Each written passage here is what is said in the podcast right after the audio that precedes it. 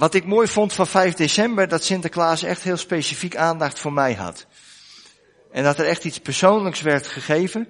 Dus daar heb ik van genoten. Maar toen ik in mijn omgeving rondvroeg, waren er ook wel veel mensen die het plaatje hierachter lieten zien. Dat ze nog een tegoedbon hadden van Sinterklaas. En dat het eigenlijk toch wel een beetje tegen was gevallen. Er branden hier nu twee kaarsen. Branden er nou twee nog niet? Of branden er al twee? Glas half leeg, half vol. Deze, dit glas is bijna vol.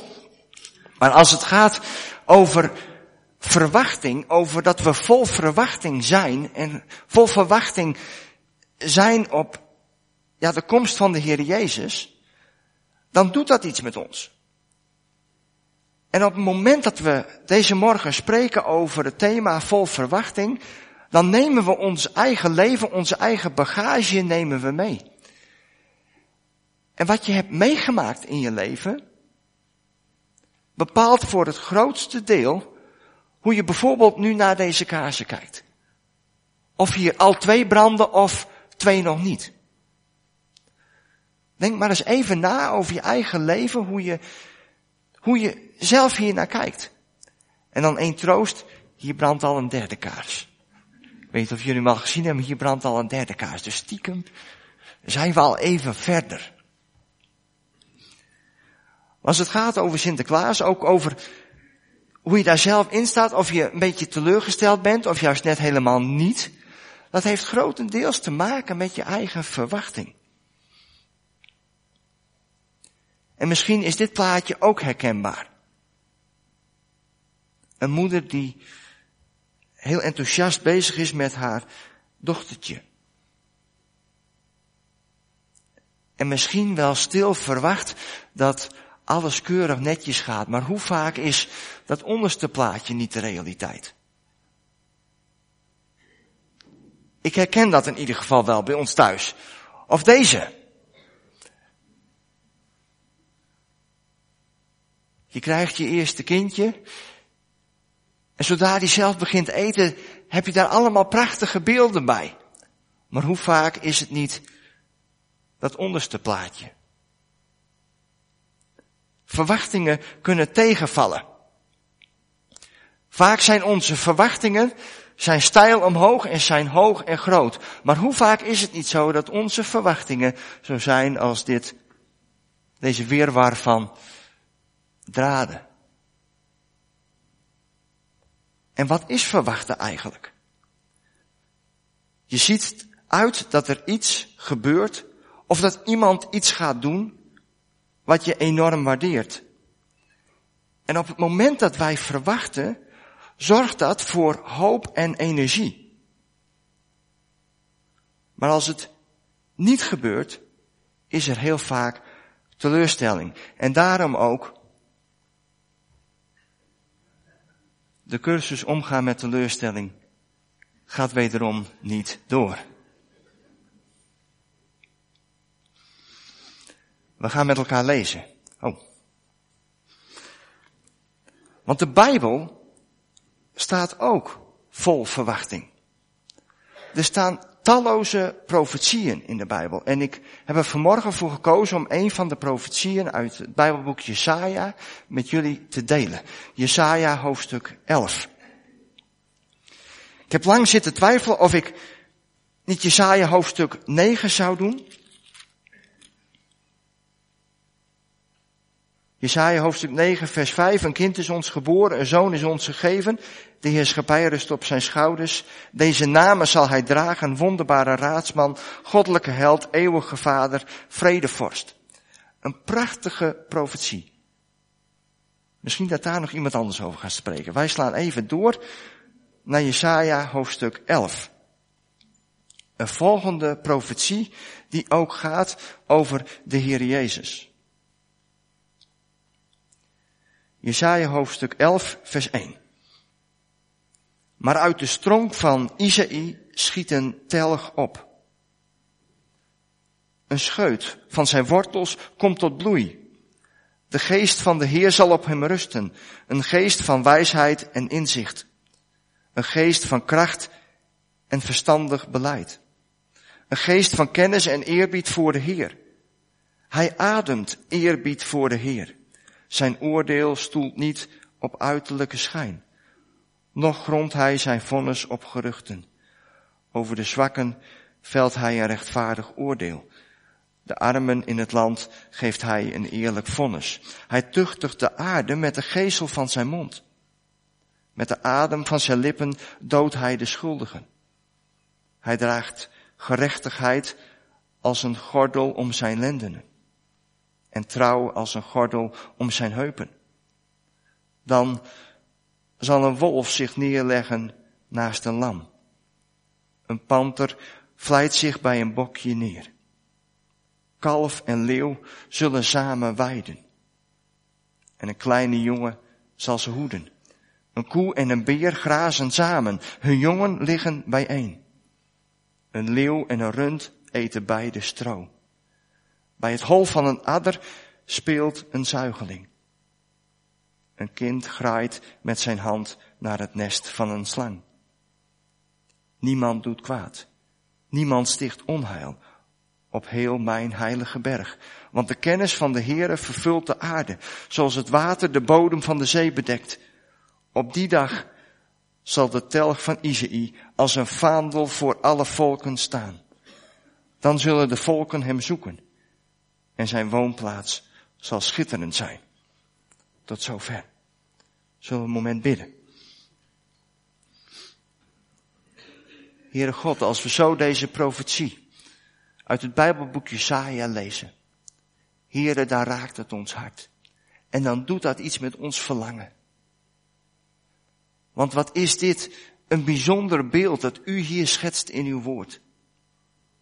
En heren, ik bid u dat als we zo met elkaar over deze profetie nadenken, als we nadenken over het thema vol verwachting, heren, dat u onze verwachting bent.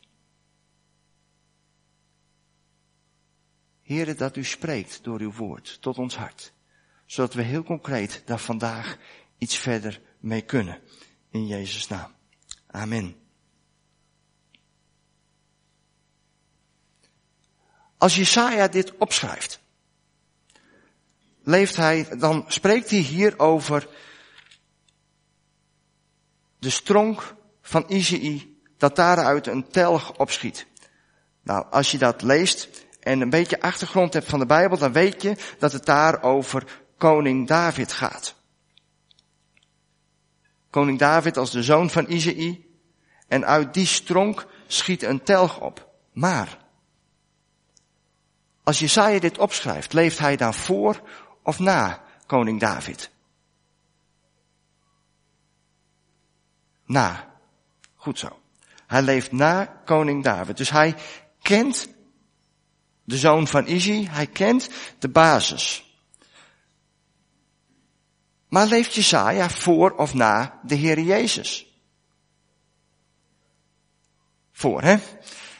Met andere woorden, hij krijgt van God, gedreven door de Heilige Geest, krijgt hij woorden die gaan over een tijd die nog gaat komen. En hij spreekt daarover, hij zit er tussenin. Hij spreekt over wat er nog moet gebeuren. En als je dan kijkt naar de Heer Jezus, als je kijkt naar het uitzien naar kerst, als je uitziet naar zijn lijden, sterven en opstanding, is dan deze profetie 100% vervuld. Nee hè? De profetie is niet 100% vervuld. Is hij wel deels vervuld? Het antwoord is ja, hij is zeker deels vervuld. Want het eerste deel gaat over dat Jezus zal oordelen. En wat is het dan bijzonder? Dat wat Jezaja niet kon vermoeden. Waar hij misschien wel een beeld bij had. Maar wat hij niet, waar hij de diepte niet van kon doordringen. Dat Jezus inderdaad een rechtvaardig oordeel uitspreekt. Maar dat hij met het rechtvaardig oordeel wat hij heeft uitgesproken. ook de oplossing aan heeft gegeven aan dat kruis.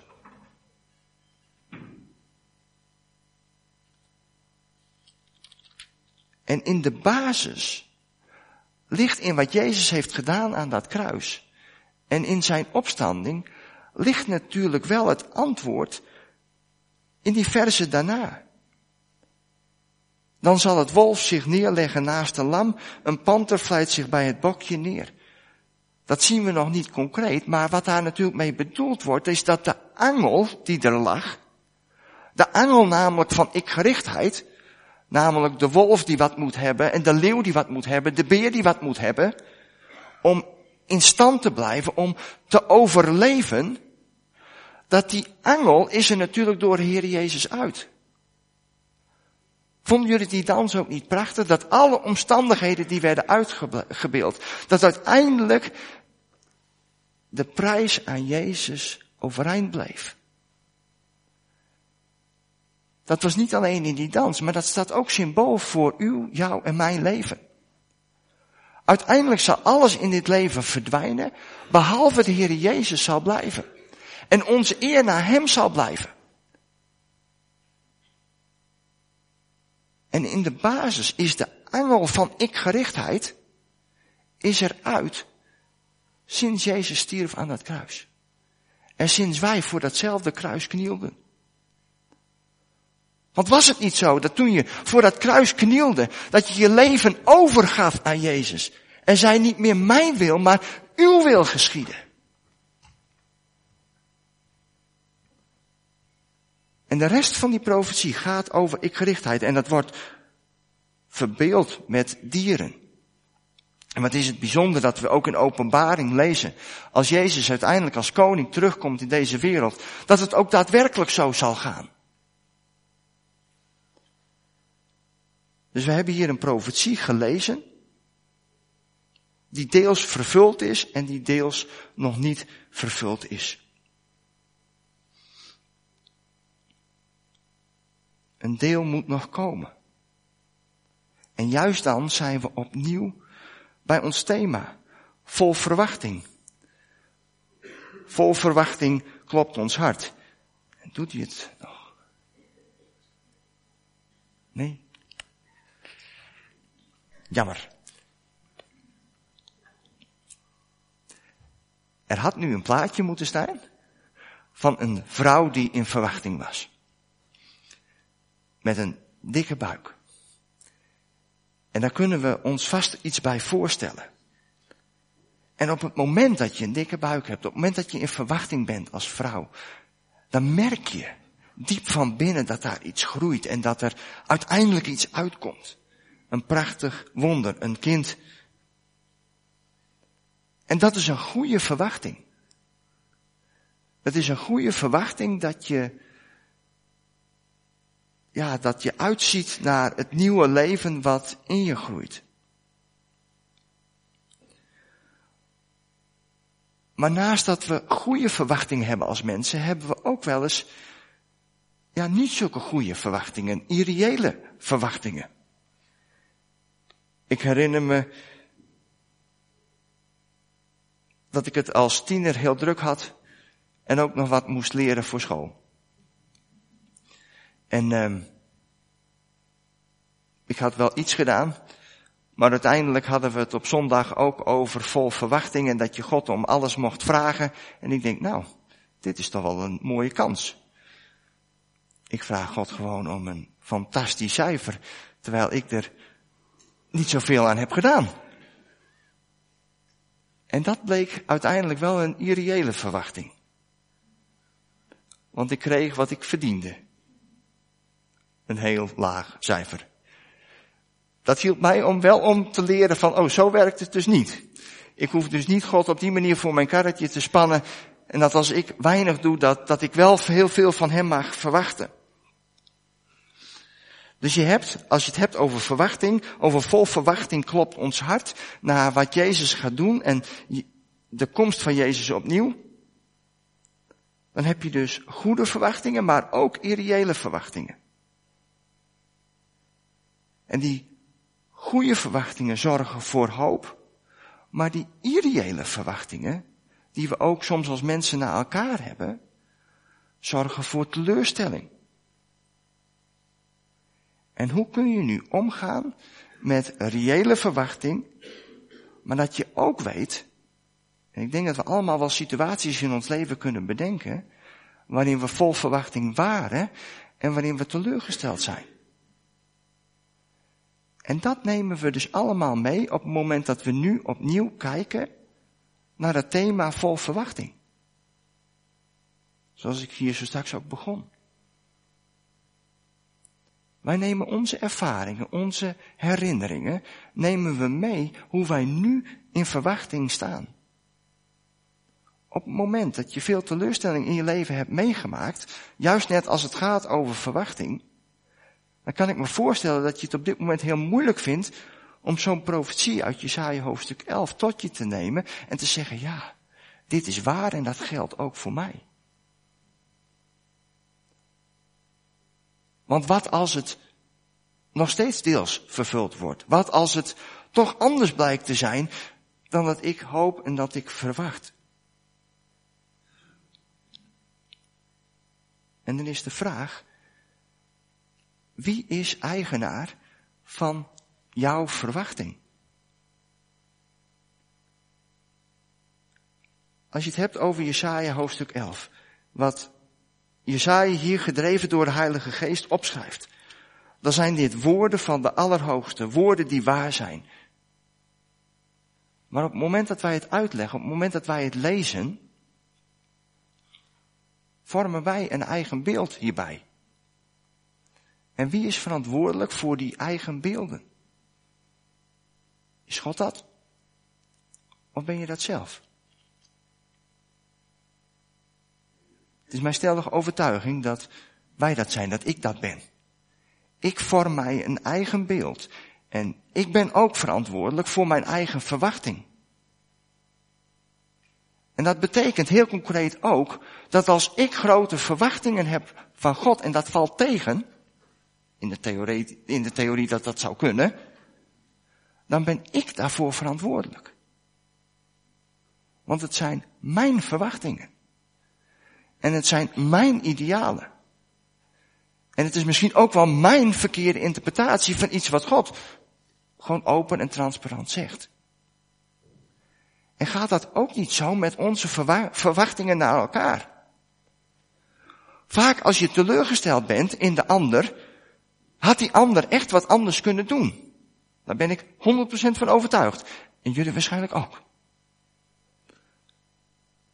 Maar heel vaak, als ik mijn verwachtingen iemand anders uitspreek en zeg van, ik had het idee dat je dat en dat bedoelde, heel vaak gebeurt het dan in mijn leven dat mensen tegen mij zeggen, ja maar zo heb ik het nooit bedoeld en zo heb ik het ook niet bedoeld te zeggen. En wat is het dan goed dat je met elkaar in gesprek komt en dan die verwachtingen weghaalt en gewoon open en transparant met elkaar bent. Maar wat keer op keer blijkt is dat ik mijn verwachtingen projecteer op de ander. En op het moment dat ik dat doe, interpreteer ik het ook niet goed, interpreteer ik het fout. Met andere woorden, wij zijn eigenaar van onze eigen verwachtingen ook naar die ander toe.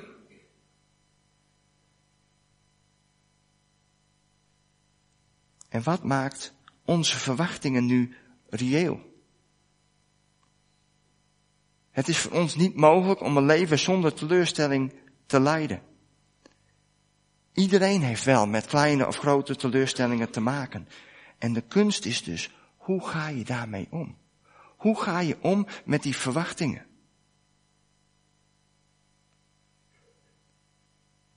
En wij kunnen de ander niet veranderen. Wij kunnen God niet veranderen. Wij kunnen ook de ander niet veranderen die naast je zit in je gezin. We kunnen die leraar op school niet veranderen. We kunnen die broeder of zuster in de gemeente niet veranderen. Waar we wel invloed op hebben, is hoe wij zelf met teleurstellingen omgaan en hoe wij met onze verwachtingspatronen omgaan. En op het moment dat we dit leren, op het moment dat we dit pakken en onszelf toe-eigenen, worden we niet alleen eigenaar van die teleurstelling, maar worden we ook eigenaar van die hoop. En daarin ligt de sleutel. Want op het moment dat wij geconfronteerd worden met beschadigd vertrouwen, misschien richting God, misschien richting de mensen om je heen, op het moment dat er dan weer gesproken wordt over verwachting, hebben we de keuze. Hebben we de keuze om ons te laten, om ons te richten op die teleurstelling? Of we hebben de keuze om ons te richten op die hoop. En op het moment ben je daar zelf eigenaar van en mag je ook zelf daar keuzes in maken.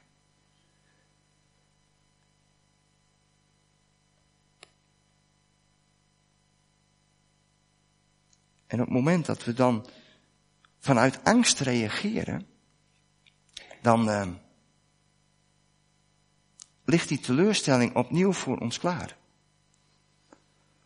Op het moment dat we in de persoonlijke relatie met elkaar verwachtingen hebben naar de ander, en dat is een keer niet goed gegaan, op het moment dat je dan een grotere verwachting hebt naar die ander, dikke kans dat je dan nog groter ook teleurgesteld wordt. Maar op het moment dat je je richt op jezelf vanuit het eigenaarschap en dan kijkt naar die ander en kijkt wat jij kunt doen om die verwachting waar te maken, met andere woorden dan dat dat, dat ik-gerichtheid eruit gaat, dan ontstaat er hoop, dan ontstaat er nieuw vertrouwen. En dan is mijn vraag aan jullie allemaal persoonlijk, wat je deze adventsperiode kunt doen om vol verwachting de hoop te verspreiden. De hoop te verspreiden in Drachten en in deze omgeving. En dan zoom ik nog even in op kerst. Wat vieren we met kerst? We vieren dat het kindje, de Heer Jezus, geboren is. Immanuel, God met ons. Een heel klein kindje wordt geboren. En ik denk dat God talloze manieren had kunnen kiezen om naar deze wereld te komen. En op heleboel verschillende manieren had hij misschien veel meer impact kunnen hebben dan om te geboren worden vanuit de maagd Maria. als we daar even op inzoomen, dan is die maagdelijke geboorte meer. Ja, sterker nog, veel meer dan een verhaal met kerst. De maagdelijke geboorte van de Heer Jezus geeft aan hoe dichtbij Jezus wil komen. Hoe dichtbij Hij bij u, jou en mij wil komen. De eerste halte op de route die de Heer Jezus aflegt in zijn verlossingsplan was de baarmoeder van Maria. En hoe ver wil God gaan om ons, om jou te bereiken? Dan moeten we diep in het binnenste van Maria kijken om daar het antwoord te vinden. Hij wil in onze diepste diepten komen. Of beter nog, kijk diep in je eigen binnenste. Wat God deed bij Maria, dat biedt hij ons, biedt hij jou ook aan. Zoals hij Maria uitnodigde, zo nodigt hij al zijn kinderen uit. Als je het mij toestaat, dan trek ik bij je in. Dat is in essentie de boodschap van kerst. En waar we ten volle naar mogen verlangen.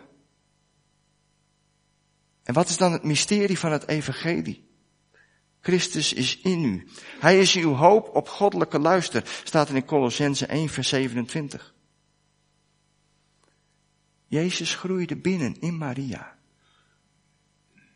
Totdat hij naar buiten moest komen. Na negen maanden was hij zo groot geworden. Dat hij niet meer paste in die buik van Maria, niet paste meer in die baarmoeder en eruit moest komen. En op dezelfde manier zal Jezus ook in jou groeien. Hij komt naar buiten in wat je zegt, in wat je doet en in welke beslissingen je neemt. De plaats waar je woont is jouw Bethlehem. En elke dag van je leven is het kerst. En jij, net als Maria, zult Jezus in deze wereld brengen. We sluiten af. Ik wil graag een oproep doen om je verder te helpen. Wij zijn in de hand van God ontstaan. In de buik van onze moeders, in de baarmoeder van onze moeders. En dat is kostbaar en tegelijkertijd kwetsbaar. Maar Jezus wil op dezelfde manier in jouw leven geboren worden. Heel klein, vanuit het diepste binnenste, wil hij groter worden. Zo groot dat hij eruit kan komen. En dan zul jij ook Jezus in deze wereld brengen. En dan is mijn vraag aan jullie. Laat dat eens diep doordringen. Deze morgen. Dat Jezus op die manier zo dichtbij wil komen. En als je dan kijkt naar het thema vol verwachting. Wat doet dat dan? Mag Jezus dan eigenaar worden van al jouw verwachting? En ook in al jouw verwachtingen die angel van ik-gerichtheid eruit halen. Net zoals hij dat doet in Jesaja hoofdstuk 11. Want als een koe en een beer samen grazen en hun jongen bijeen liggen. Als een rund en een leeuw, nee, als een leeuw en een rund samen stro eten. Als een zuigeling bij het hol van een adder speelt. Als een kind met zijn hand graait naar het nest van een slang. Dan is zowel van de mens als van de dier is elke ik-gerichtheid eruit. En dat komt omdat elke ik-gerichtheid zich richt op Jezus. En die profetie is al deels vervuld. Omdat Jezus die angel van die ik-gerichtheid er aan dat kruis uitgehaald heeft. En dan is de vraag van morgen, wil jij je aan deze Jezus overgeven en ook elke angel van ik-gerichtheid uit jouw verwachtingen laten halen? En dat antwoord kan ik niet voor je geven, dat zul je zelf moeten geven. Maar Jezus nodigt je uit. En zullen we een moment stil zijn, waarin we ja, Jezus dichtbij laten, uh, laten komen. En dat je persoonlijk ook mag antwoorden op die vraag.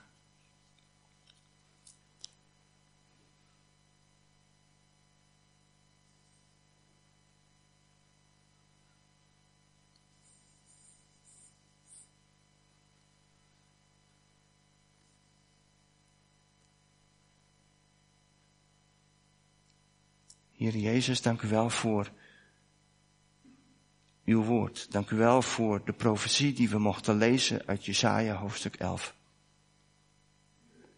Dank u wel, dank u wel dat, er, dat u vanuit die stronk van Isaïe geboren bent geworden. Dat u zo dicht bij Maria kwam, dat u in haar diepste binnenste wilde groeien. Om daarmee ons ook een voorbeeld te geven hoe u diep van binnen in ons wil groeien. Dank u wel, heren, dat u zo dichtbij wil komen en elk detail van ons leven kent.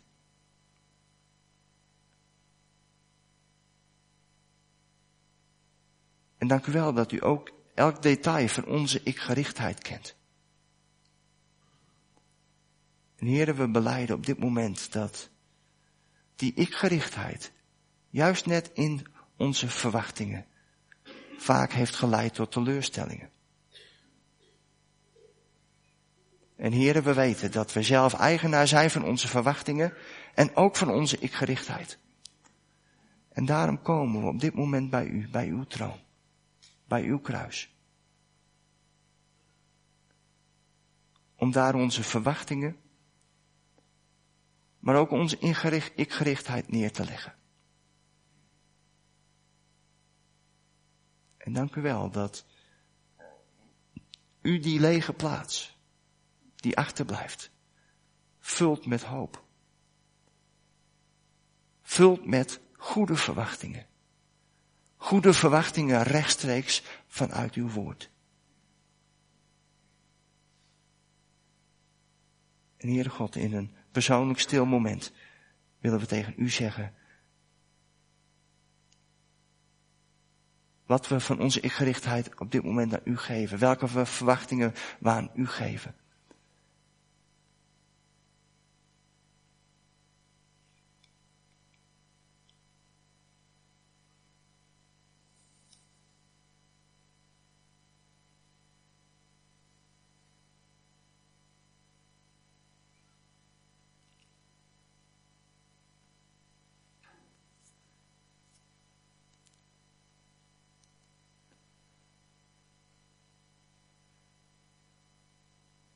Ja, heren, dank u wel dat u onze gebeden hoort. Dat u ons zo door en door kent. En verhoort u elk, elk moment van toewijding die hier net geweest is.